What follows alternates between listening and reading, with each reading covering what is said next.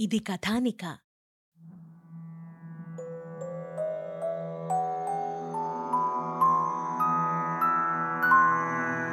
ఓం నమో వెంకటేశాయ. ఆచార్య దేవుడు ఎక్కడన్నా భ్రమపడతాడా? దేవుణ్ణి భ్రమపెట్టిన చీకటి అంటే అవిద్యయే దేవుడికన్నా గొప్పదిగా తోస్తుంది కదా? ఇదేం వేదాంతం? అంటూ వేదాచార్యుణ్ణి అన్నమాచార్యుడు బాగానే ప్రశ్నించాడు. ఈ ప్రశ్న వినగానే వేదాచార్యుడు దిగ్భ్రాంతుడయ్యారు. అన్నమయ్య అంత నిడితంగా ఎలా ఆలోచించగలుగుతున్నాడు? శ్రీభాష్య సారాంశాన్ని ఇప్పుడు అన్నమయ్య ప్రతిపాదించాడన్నమాట. ఒరే అన్నమయ్య నీవు నారాయణసూరి కొడుకువి ఋగ్వేదివి అశ్వాలాగిన సూత్రుడివి ఇలా పిచ్చి పిచ్చి ప్రశ్నలు వెయ్యకూడదు. సరేనా? అని అన్నారు ఆచార్యులు కాస్త గట్టిగా. గురువర్యా ఏదో అనుమానం వచ్చి నేను అడిగాను చెప్పడం ఇష్టం లేకపోతే పోనీలేండి ఏం చేస్తాను? అని అన్నాడు అన్నమయ్య. వేదాచారునికి కోపం వచ్చింది. ఒరే భడవ నీవు నేను చెప్పిన పాఠం మాత్రమే నేర్చుకోవాలి. వేరే సిద్ధాంతాలేవీ నేర్చుకోనక్కర్లేదు. తెలిసిందా నీకు?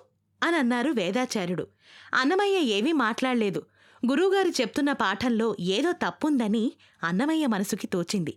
అదేమిటో మాత్రం తనకి తెలియటం లేదు. ఇంతలో చక్కగా దద్దోజనం ఇంకా శనగలు గర్భగుడి నుంచి ప్రసాదంగా తీసుకుని వచ్చారు. విద్యార్థులంతా ప్రసాదాలు తిని ఇంటికి వెళ్ళిపోయారు. అన్నమయ్య నేరుగా ఇంటికి వెళ్ళి తాతగారి దగ్గర కూర్చున్నారు.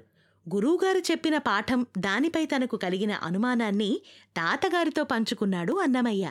తాతయ్య తాతయ్య ఈ పాఠంలో ఏదో తప్పుంది. అదేమిటో నాకు తెలియడం లేదు. బ్రహ్మ సర్వజ్ఞుడు కదా.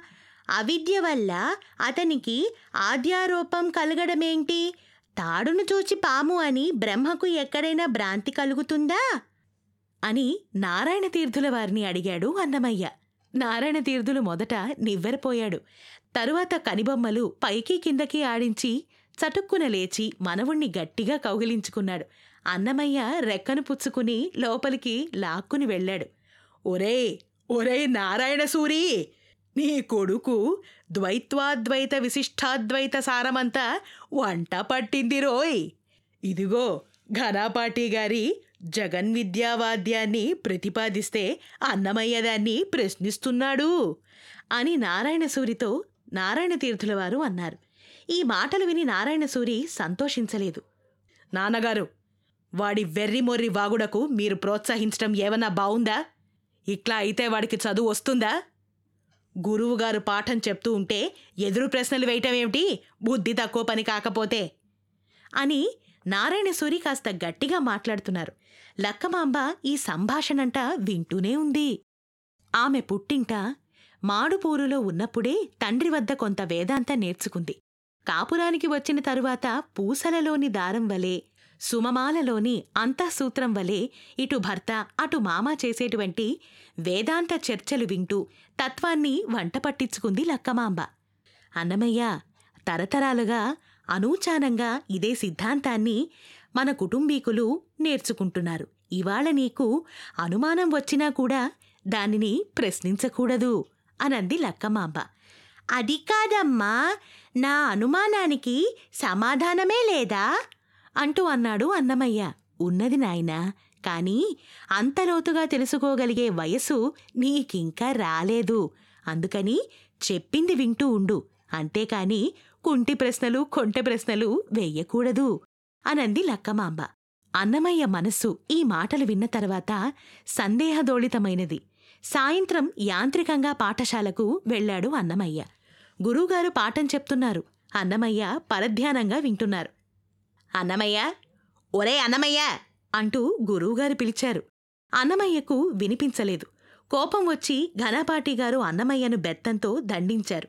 వీపు మీద వాతలు కూడా పడ్డాయి. అన్నమయ్య ఎంతో బాధతో ఇంటికి వెళ్ళాడు. నారాయణసూరికి సంగతి తెలిసింది. మంచి పని జరిగింది.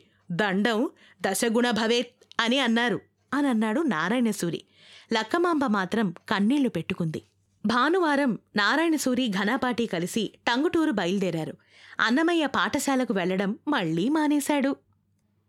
నారాయణసూరి వేదాచార్యుడు టంగుటూరు వెళ్ళారు సాళువ గుండురాజు వారిరువురికి దేవాలయంలో బస ఏర్పాటు చేయించాడు. మధ్యాహ్నిక కార్యక్రమాలు అనుష్ఠానాలు ముగించుకుని ఆలయ అర్చకుల గృహంలో భుజించారు.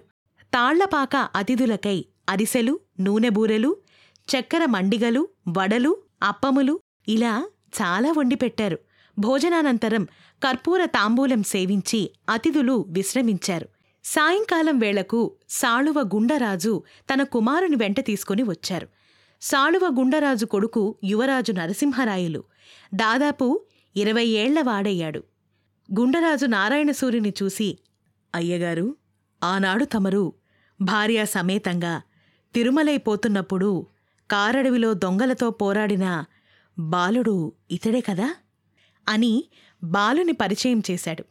నారాయణసూరి మంత్రాక్షతలతో రాజును రాజకుమారుడిని ఆశీర్వదించి శ్రీనివాసో రక్షతు అని దీవించాడు.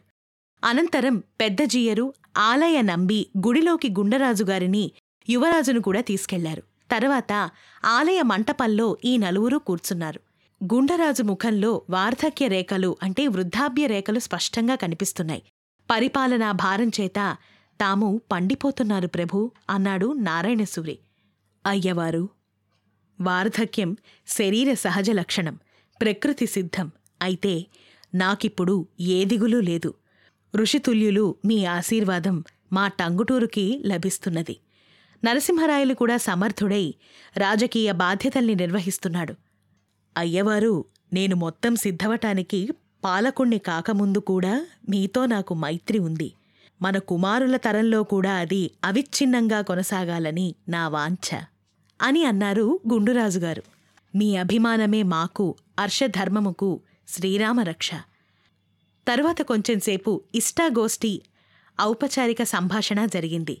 వేదాచార్యుల వారు కార్యార్థి అయి ఇక్కడికి వచ్చారు అన్నాడు నారాయణసూరి. చెప్పండి ఘనపాటి గారు అన్నారు గుండరాజు. చిత్తం ప్రభు అంటూ విన్నవించుకుంటూ మా తాళ్ళపాక చెన్నకేశ్వర ఆలయానికి మంచి కళ్యాణ మండపం కావాలి. మీరు అనుగ్రహిస్తేనే తప్ప ఆ పని సాగదు.